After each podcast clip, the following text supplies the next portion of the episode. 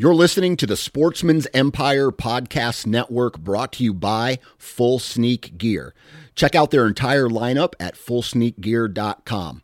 Also, be sure to check out our entire stable of podcasts at sportsmansempire.com. New from Moultrie Mobile, the Feed Hub offers first of its kind cellular connection and control for nearly any spin cast feeder on the market. When used with the Moultrie Mobile app, you can monitor feed and battery levels, run feeders on demand, receive alerts when feeders are clogged, and remotely adjust feeding times. The Feed Hub is ideal for anyone who maintains feeders. Remove the guesswork and save time by planning feeder maintenance before you drive to your hunting property. For more information, visit moultriemobile.com. Before history is written, it's played. Before it's frozen in time, it's fought one shift at a time. Before it's etched in silver, it's carved in ice.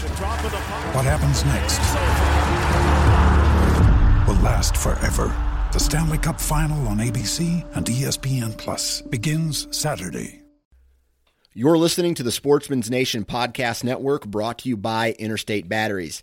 Interstate Batteries is a proud supporter of the Sportsman's Nation, and these guys have been around a very long time. And why do you stick around a long time? It's because you treat your customers the right way and you provide your customers with a product that works. So if you want to find out more information about Interstate Batteries, their history, their company culture, their devotion to the customer, what you need to do is visit interstatebatteries.com or stop into one of their thousands of retail locations all over the United States and talk with a battery specialist today. Interstate Batteries, outrageously dependable.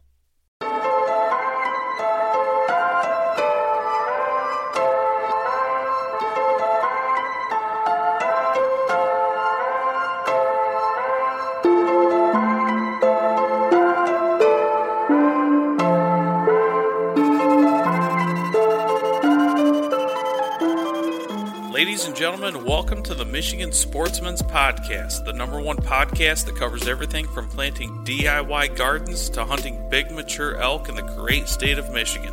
We will cover strategies, tactics, conservation efforts, and much, much more. I'm your host, James Stevens, so let's get this thing started.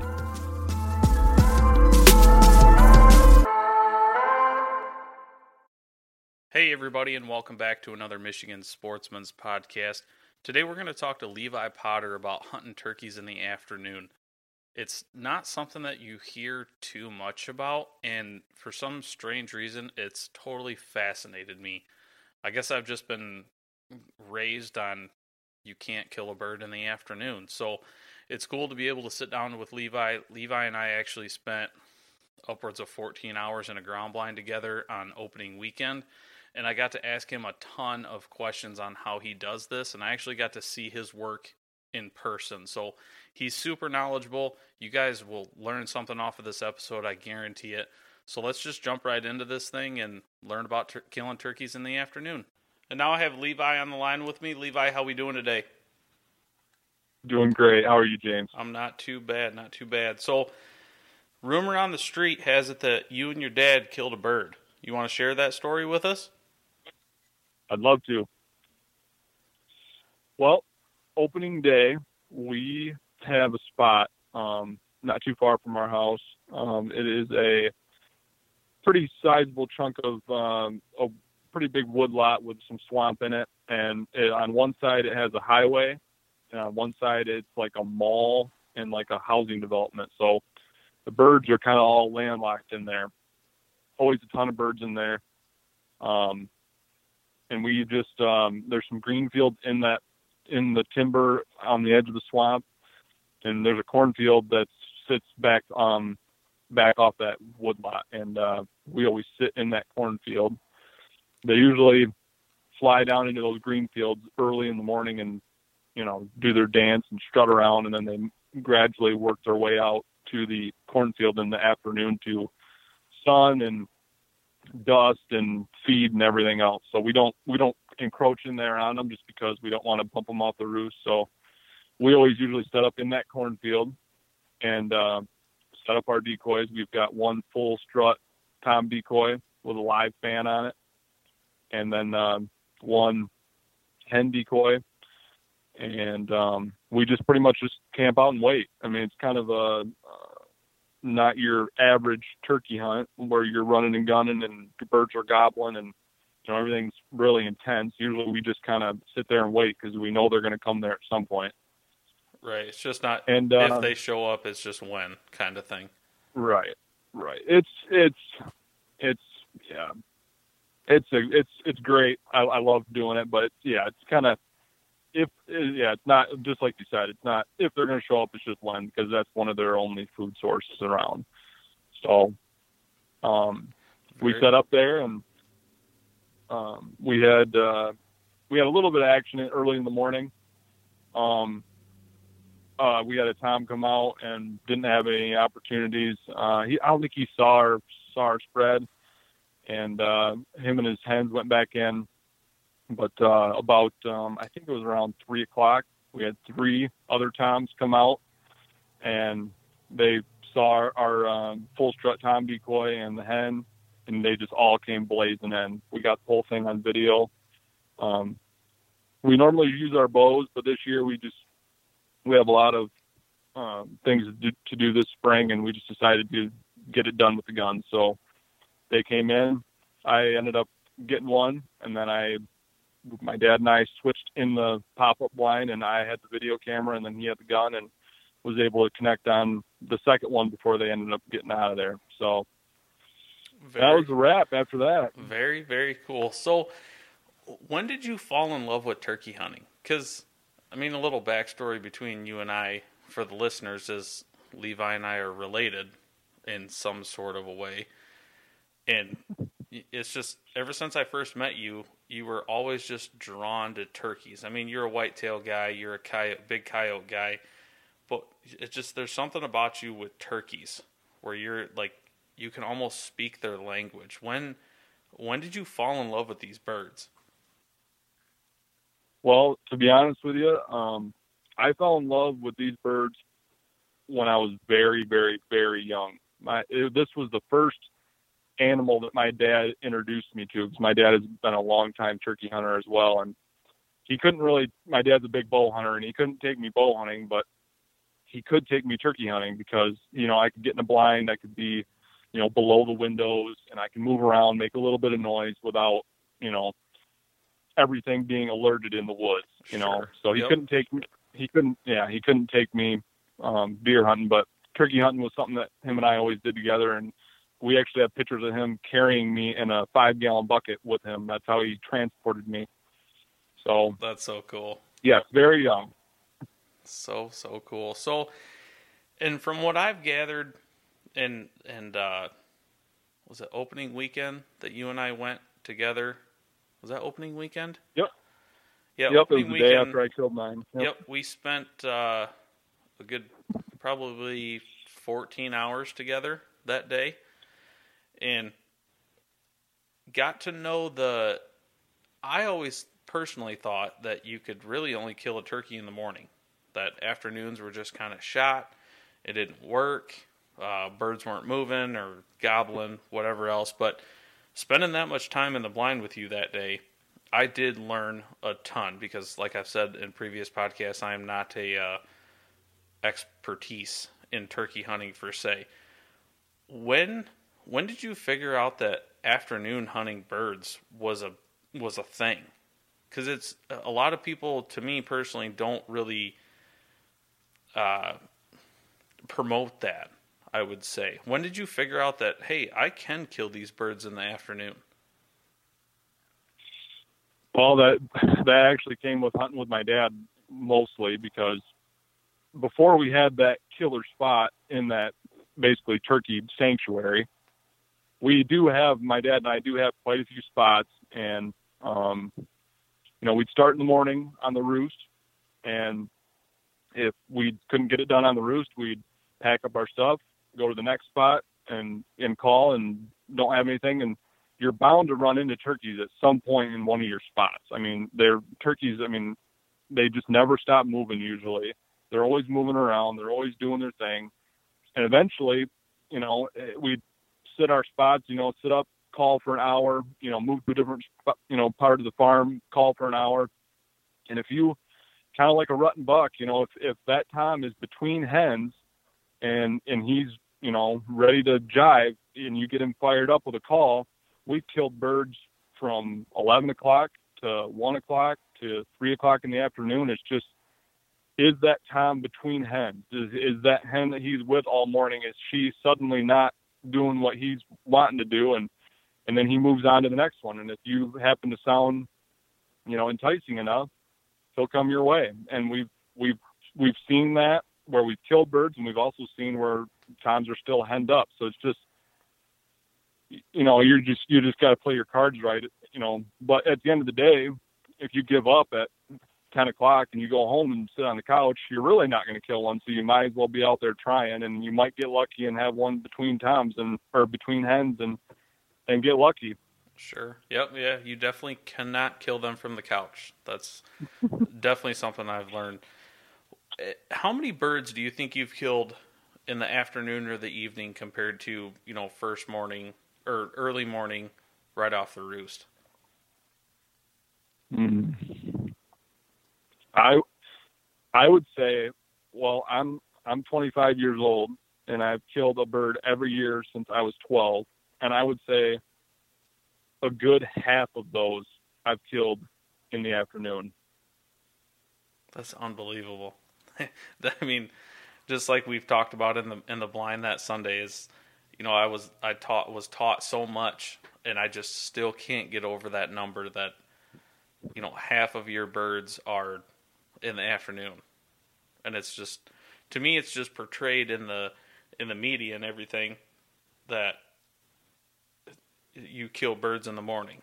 You know and a lot of guys that i've talked to that i used to work with and work with now they're pretty much like yep if you don't kill a bird or see a bird by 9 a.m that's pretty much done. It's over. And it's just it's crazy to me the to hear you and your dad both have killed tons of gobblers in the afternoon. But also, I would I would have to say, I, I've killed half my birds in the afternoon. But I would say half of those birds that I've killed in the afternoon, if you take those birds in half, half of those I've called. The other half of those I've either spotted and stalked or been um, been between them and their roost, like not calling them, but just knowing their travel route from where they're feeding at with all their hens and knowing where they're going to roost and knowing which you know they follow deer runs they follow two tracks they follow little grassy green strips they follow you know if you if you scout them enough and you know okay they like to feed out here in this cornfield at four o'clock and then they're going to gradually make their way down this two track that they've taken a ton to their roost then usually because if they're educated, then I will set myself up between and not even call, or I'll either just spot and stalk them and you know get on a fence row and then hopefully he gets in within 40 yards between me and his roost, or if he's out in the field and he goes and I know where he's going to roost, I will just set myself up in between them in hopes that he, you know, gets within, you know, 35 or 30 yards of, you know, you know, my effective range to where he basically cutting them off. That's that's how I kill a lot. Also, I'll kill a lot of my birds. Yes, you can call them in the afternoon, and I've done it, and I've killed you know quite a few. But also, I throw all the calls and the decoys out and just try to get and cut them off before they're roost. Right. So, so would you say like in the morning, the birds fly down, they're kind of henned up, uh, really not responding to your calls or not interested in your calls, not coming into the decoy set. But it, later in the evening, you know, the toms kind of venture off. They've already bred that hen, and, you know, she's just kind of old news. Have you noticed a time shift about what time that happens? You know, like is there a is there a magic number for you maybe late morning, early afternoon where you're like yep, this is the time? Is there is there a, not a specific time, but somewhere in that general bar park, ballpark, like maybe you know noon to one? Is that where you really notice these birds starting to become more active and leaving the hens that they're with? Yes, I would say between noon and one. Okay. And how many how many birds do you think you've killed between noon and two in your career? Um, I would say at least five or six. That's incredible. That's so cool. I, I mean, I could really talk about this all day long. What are what are your how do you locate these birds in the middle of the day? You know, you can't just really I mean, you can willy-nilly out into the woods, but do you have a shot gobble sequence that you use or do you just what's your how do you approach that? How do you find if you were to find a bird in the afternoon, how would you go about that? It's kind of uh they I don't even know if they make them anymore really, but my dad guards it with his life. but um a lot a lot of people have like the, an owl hooter or they have a crow call or you know a goose call or whatever but we have a what, screaming peacock call locator call which is what the Drurys used to use back in the day and they still might use them we have literally gone out to a farm at I would say 11:30 walked up to the you know the side of the wood, you know the field edge or whatever, where we know that they're in there, blown that screaming peacock call, and had them gobble. Really? You know, geese can fly over, crows can fly over. Yeah, there's not a lot of squawking peacocks walking around out in the field, but that call has located more birds. I can definitely say than a crow call or, or an owl call for us that that call, I don't know what it is, that high pitched, long, drawn out screaming peacock is lights out on on locating turkeys in the morning and even during the day. I don't know what it is. It's just the frequency of it tears them up, and the and the you, used to use them a lot, and they still might. I haven't watched a Drury um, turkey video in quite some time, but that used to be the thing back in the day, and that's when my dad got it and he yeah we guard that thing with our lives. Wow. I, I never heard that before. I've always been just accustomed to the the crow call or the owl call or or any random random noise. I know a, a guy that i hunt with i actually hunted his property. His name is moreland and uh he, one more this was a few years ago.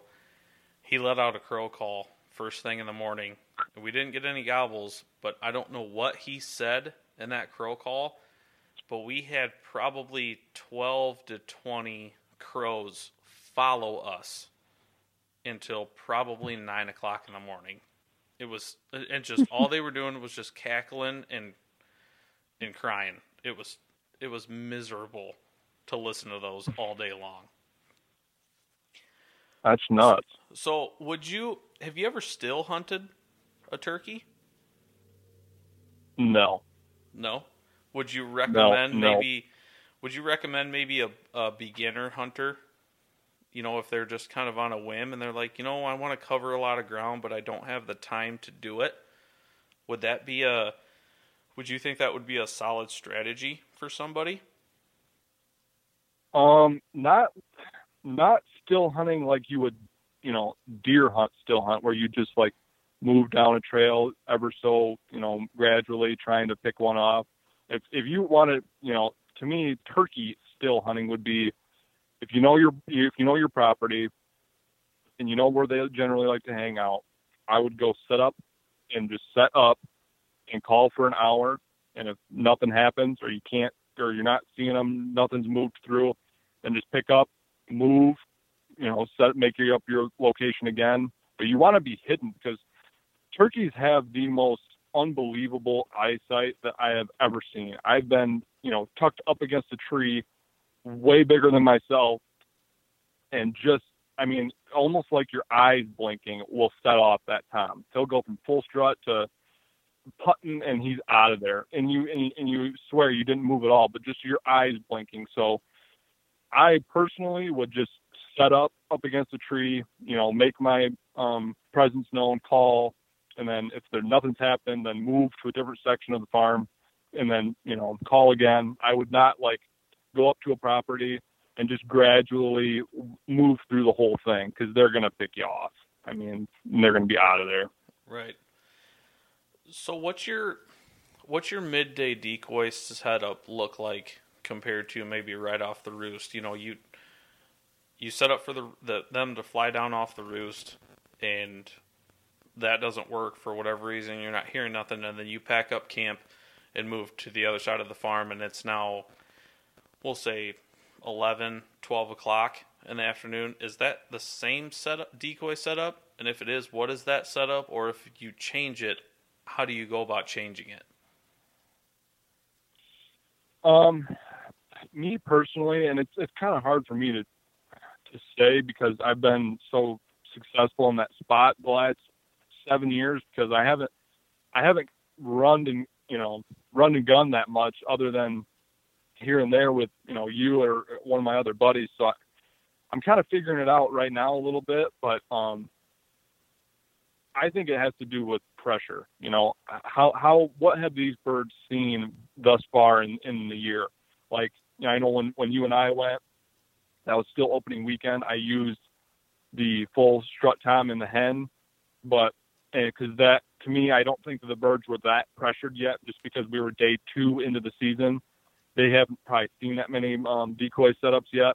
But like this past weekend, when I went with one of my other buddies, I pulled that full strutter because it seems to me, and if you look online and you look on and you talk to your buddies, everybody has one of those full strutter decoys now. I mean, those are a popular thing because opening morning, usually they will charge into those. But you get into the second week, third week, fourth week of season, I think that those full strut time decoys,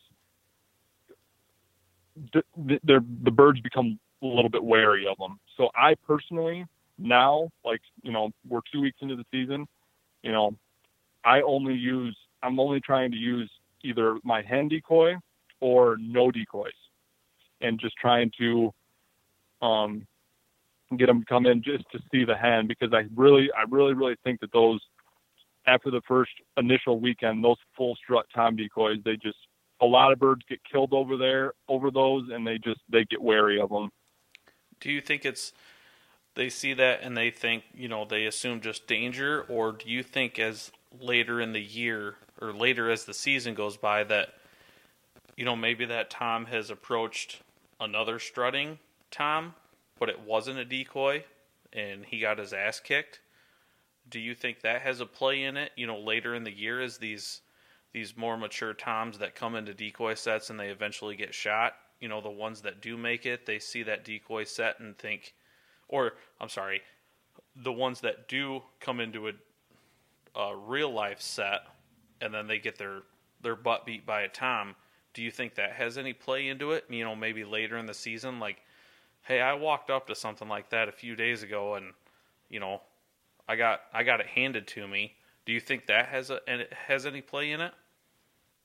Absolutely, absolutely. Because right now those toms are with their hens, and I don't know if you've ever seen it, but when one tom goes up against another tom, it is ugly. I mean, they are they take those spurs and they take their beaks and they they beat the crap out of each other. So I think for another time, if he is between hens and he comes into your spread it, you know, and sees your setup, he, you know, they are. It just seems like after opening weekend, they're very wary of those um, full strut decoys. I don't know if it's just because, like you had just said, that they get their butt kicked or they see their buddy get shot and they somehow make it out of there. I just think that they're thinking no good can come from me going over there to check that thing out. right. How does because where I'm at down here, and you and you've you've seen my property that I hunt, and it is flat. I mean, we might have a three foot elevation in the entire entire square area there. Do you think terrain plays any difference in how turkeys react to maybe calls or or how they go throughout their day?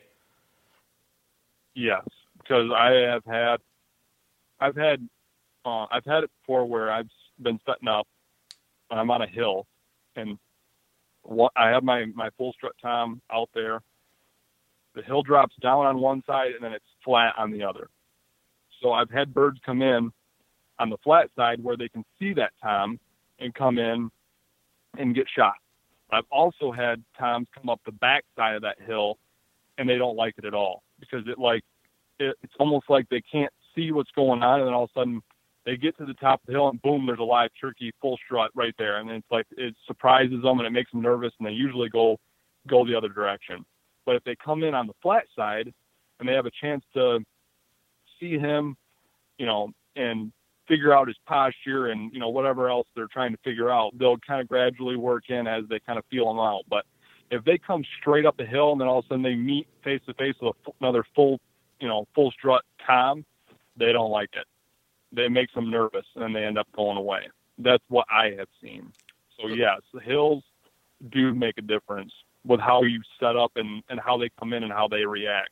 We always want them to come in on the flat side, not just come up the steep side and meet another turkey head to head. They don't like that. Sure. Okay. And let's just say it's late season. You haven't punched your tag yet. You're hunting all by yourself no pressure from anybody else, you know, like myself not not killing a bird yet. You haven't killed a bird. You've struck out on every single set that you've done. Nothing seems to be working for you. You're at your last little bit of wits. Tomorrow is supposed to be a beautiful, beautiful morning. Tomorrow's going to be Saturday morning. What are you doing tomorrow? Going to Family Fare and buying one. no, no. Um, I would, man, that's tough. Um, well, I know it's it's tough right now, man. If they if they if they're henned up or if they're call shy, it's almost like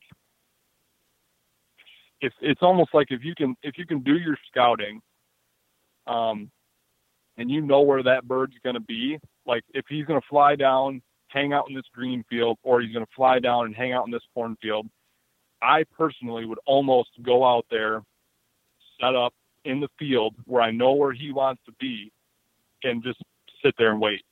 Decoys, no calling, no nothing, just trying to just trying to cut him off because if he sees your decoys, he might be leery and go the other way. Or if he hears you calling and he already has hens, he might go the other way.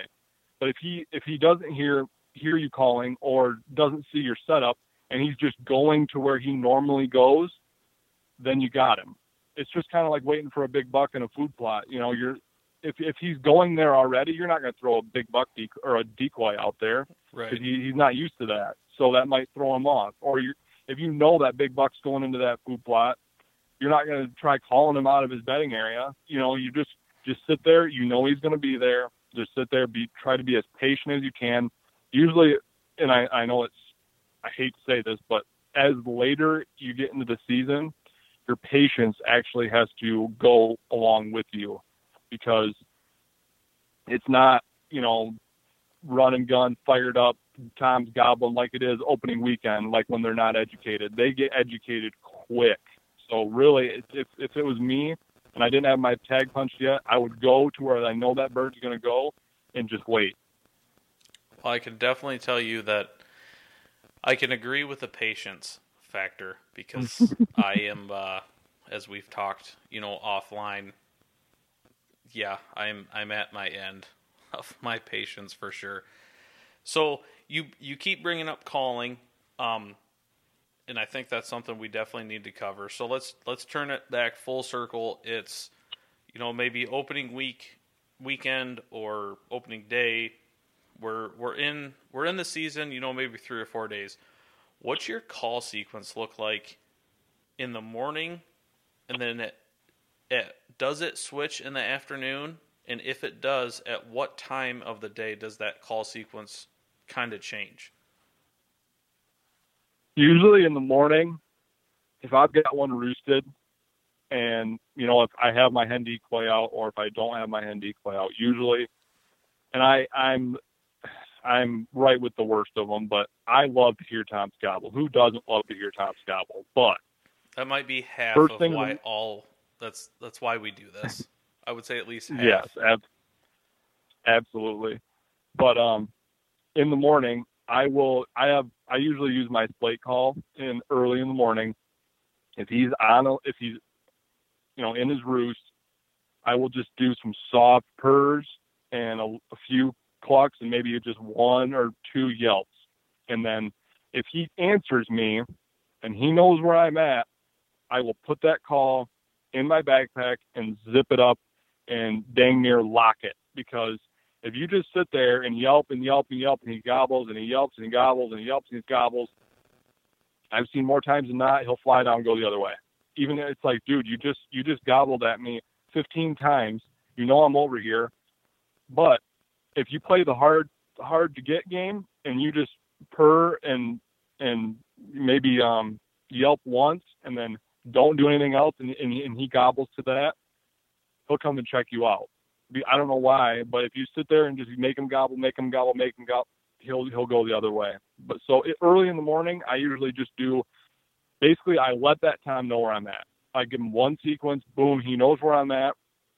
If he flies down and goes the other way, he might go the other way. Check out his hen. He remembers that that other hen is over there. So I try to not overcall, even though we all love to hear Tom's gobble, I, I really try to just give him one yelp. He knows where I'm at. Boom, he comes my way. That's in the morning. Okay, and so now, now, yeah, in the afternoon, does it change? And if it does, what what changes? You know, I've had it to where usually in the afternoon is when I, like I said, I'm I'm setting up. I, I call for an hour move to a different location on the farm, call for an hour. Um, and this just might be because um, I usually I'll start off with my slate call because I can make it. Because if I'm setting up in the afternoon, I don't know where those turkeys are. They could be 100 yards away from me. They could be 500 yards away from me. But usually in the afternoon, I try to do some soft purrs and some clucks and maybe a yelp on my slate call, but very softly because I can I can make that tone pretty soft on my slate call. And if I sit there for 20 minutes to a half hour with nothing, then I'll get my box call out because my box call is a little bit higher pitched and it can go through go through the the woods a little bit better and I can reach further into the into the woods. So I always start with my slate in the afternoon and then I'll gradually if nothing's close to me, then I can reach further out there with my box call. So that's that's what I do that's what I do and I've had that work out pretty well for me in the afternoons just because you know, if you set up, you know, and there's there happens to be a tom and a hen, you know, 75 yards away from from you, and then you rip on the box call and make it and it's loud, they might get boogered and, and get out of there. But if they're, you know, way in there a couple hundred yards and they hear that faint, high pitched yelp from a box call, then they might be more eager to check it out. Right. Okay. And as a as a beginner, and I could say that as you know my, me being myself. What what's your suggestions on you know maybe first time calls for a person to buy? You know what's kind of the tried and true. It's really kind of hard to mess this up type call. What what would you what would you recommend for a beginner to buy as a call? Um, I personally think that a box call is a little bit easier to sound good on. Um, and you don't have to um, buy all the different sticks and all this other stuff and sand it all the time. You just, it's fairly easy. You can practice with it and, and sound pretty good at just a box call. Um, that's what I would get for beginners is just a box call. Um, and you can YouTube how to, how to, you know, make different noises and do different things. But the slate call is a little bit harder to um, get get right, um, but it it still isn't isn't super hard. I mean, you just gotta you just gotta practice and and practice and and watch you know other people do it, and you'll get you'll get good enough to call a turkey in fairly quickly. But um, one thing that I can't even do is use is use a, a diaphragm call. I don't know if you know my retainers as a kid screwed my mouth up or what, but I cannot get one of those diaphragms in there and to sound right. And plus, I I don't like using them anyways. But um, well, they sound great. I mean, I wish I could because yeah. that's a hand-free call. Yep. That's that's what I really want. You know, that's the benefit that I see to them. Also, is you know you could be sitting at the base of the tree, face mask on, not moving, and you could talk to that bird the entire time. But same with me, I can't use them. I've tried, and I just must have a really bad gag reflex because once those things get soggy, I just I can't do it. It's it's super bad. I know I. I can't either. I can't. I don't know why they make me gag, gag too. I, I don't know why. I, and I have a, a weird phobia of choking on one too. I don't. I don't know. I just I throw all of them out. I, I just use slate and box. Yep. So I just recently got my hands on a slate call, and you know the box call I wasn't totally comfortable with, but have you have you ever heard of somebody being kind of more comfortable? I know you said earlier that the the box call was kind of the go to for a beginner, but have you ever heard of somebody being just kind of more naturally comfortable and sounding better on a slate call than they were a box call? Um, it all just depends on the person, I guess. I mean, it, they're yeah, they're they're both fairly easy to use, and I, I'm sure that, like you said, that you got one, and I'm sure that you know, if you watch a couple videos and you you can figure it out fairly fairly quickly. Right. Yeah, because well, Aaron Moreland, he had one this entire time, and I didn't know about it, and he told me, and I'm like, well, let me borrow that thing. So I borrowed it, and and uh, me and another buddy of mine named Pat, we went out, and for some reason, I just it felt comfortable in the hand, and everything I just felt like I really couldn't mess up the call. You know, when you get that box call going, you kind of get that random, like that what you didn't want. Yeah. You know what I mean? With the slate call, for some reason, I just I never had that. Everything that came from that slate call just sounded really, really, really, really good, and it could have been really, really good, or it's still just as bad. I just thought it sounded good. I don't know. So, what what slate call do you own or what would you recommend for somebody to to purchase? Um, I personally have um, one of the bone collector um, slate calls. I actually just got that this year, um, just because uh, I wanted my own and I didn't want to use my dad's anymore. Um, my dad, I think, has Primos one. His mine is um, oh shoot, it's not glass. It's the uh, sort of metal. Ceramic? Uh, yeah.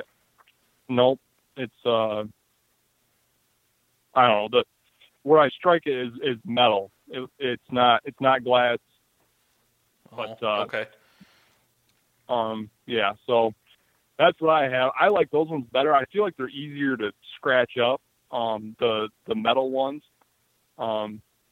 My dad's glass one just feels like it gets. I mean, it sounds really really good. Um. But if you after you yelp on it a couple times, it just feels like it gets gummed up right away, and you have to keep sanding that, keep sanding it, keep sanding it for it to sound good. But mine, it seems to last a lot longer and sound just as good. But um, my dad had a mad one that the Drury's um, put out before he had his Primos one, and that one was my favorite one. But we literally had that thing for so long, we sanded it so much that it it just we sanded it right down to nothing, so it, we couldn't use it anymore. But wow, and I'm sure they don't make that call anymore, do they? I don't think so. No, that's that's par for the course there.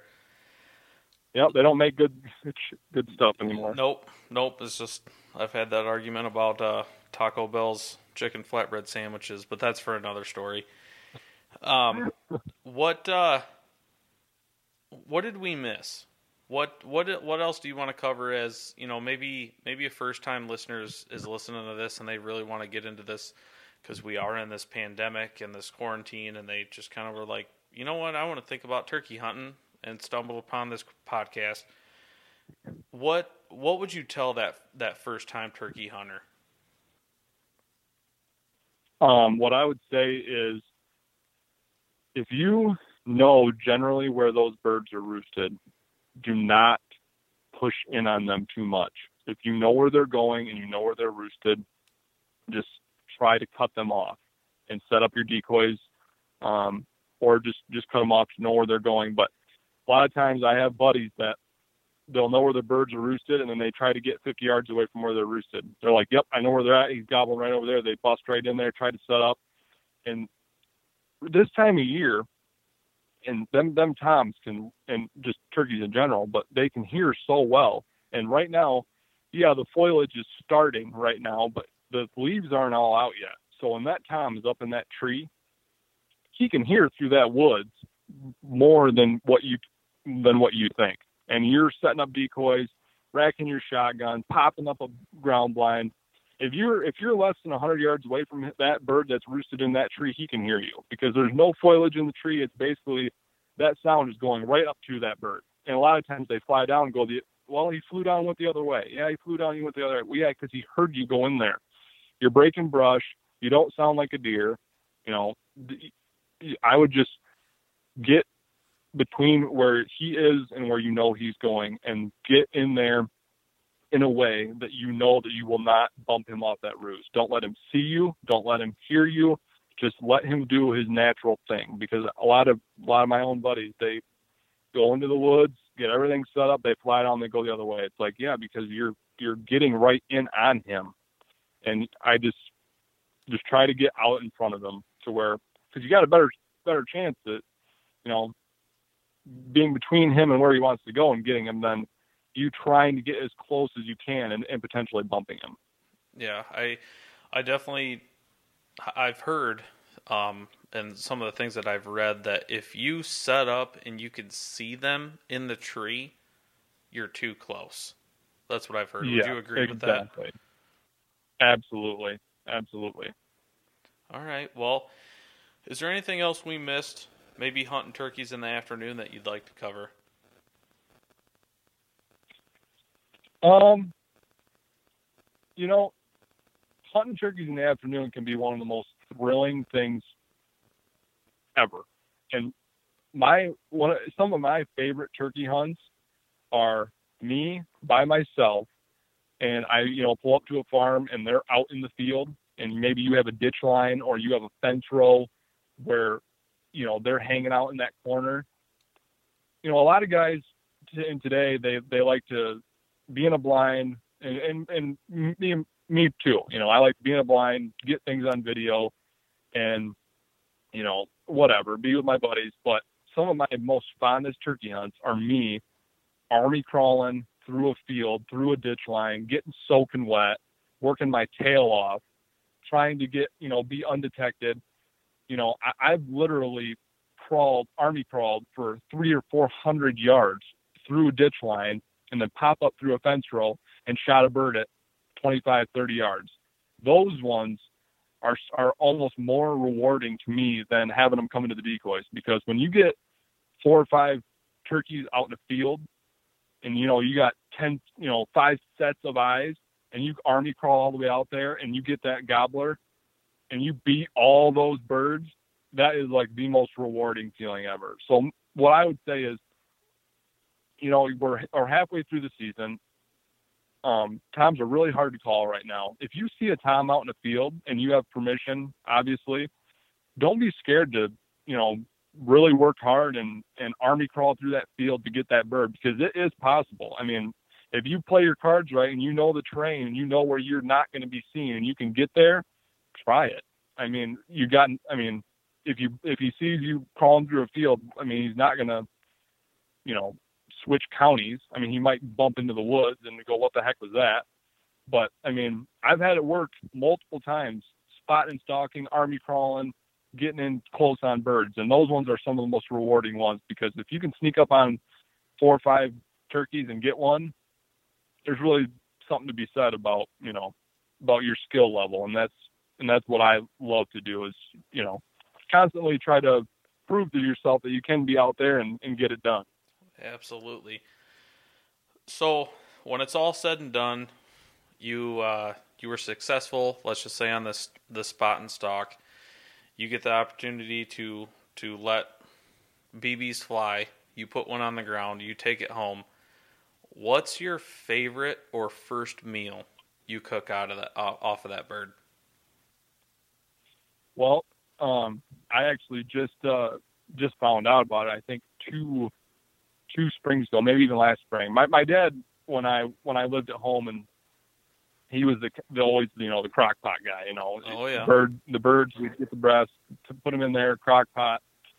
You know, that was great, and and then they're and they are great that way. However, I uh, I was watching um, everybody knows Meat Eater, Yep. and I I watched an episode of that, and he makes um, what's called turkey schnitzel, and basically you flay the breast out, you flay the breast into like one inch cubes or one inch strips, and you put them on like between two solid surfaces, and then beat the snot out of them until they're like almost paper thin where you can see through them. You put them in egg and um, egg and milk, and then panko. I think it's called panko breadcrumbs, and then you fry them. Oh my gosh, that is my wife and I's one of our favorite meals now. She and I love that meal because when you beat the snot out of that breast, it tenderizes it, and then who doesn't like fried things? I mean, it's right, just absolutely. it's, it's unbelievable. It's unbelievable. That's my favorite go-to recipe for turkeys is is the, what they. I mean, it's on their their website too, Meat Eater's website, but it's called Turkey Schnitzel, and it is well worth trying. It's amazing. Very, very cool. Well, I think we've covered most of uh, most of anything hunting turkeys in the afternoon. So thanks, Levi. I greatly appreciate you taking the time to talk to me. And there you have it, ladies and gentlemen. I hope you guys enjoyed this one. I know I did. I learned I learned something off of every episode. So this is super cool for me to do and I get to share it with all of you guys and gals. So if you could do me a favor and go to my social media pages and give them a like or a follow, I, that would be totally awesome. And even on this podcast, if you could give it a like, or not a like, a rating or review, that would be super, super cool too. So I thanks for sticking in there with me, guys. I like I, I can't thank you enough. So until next week, get outside, go do something.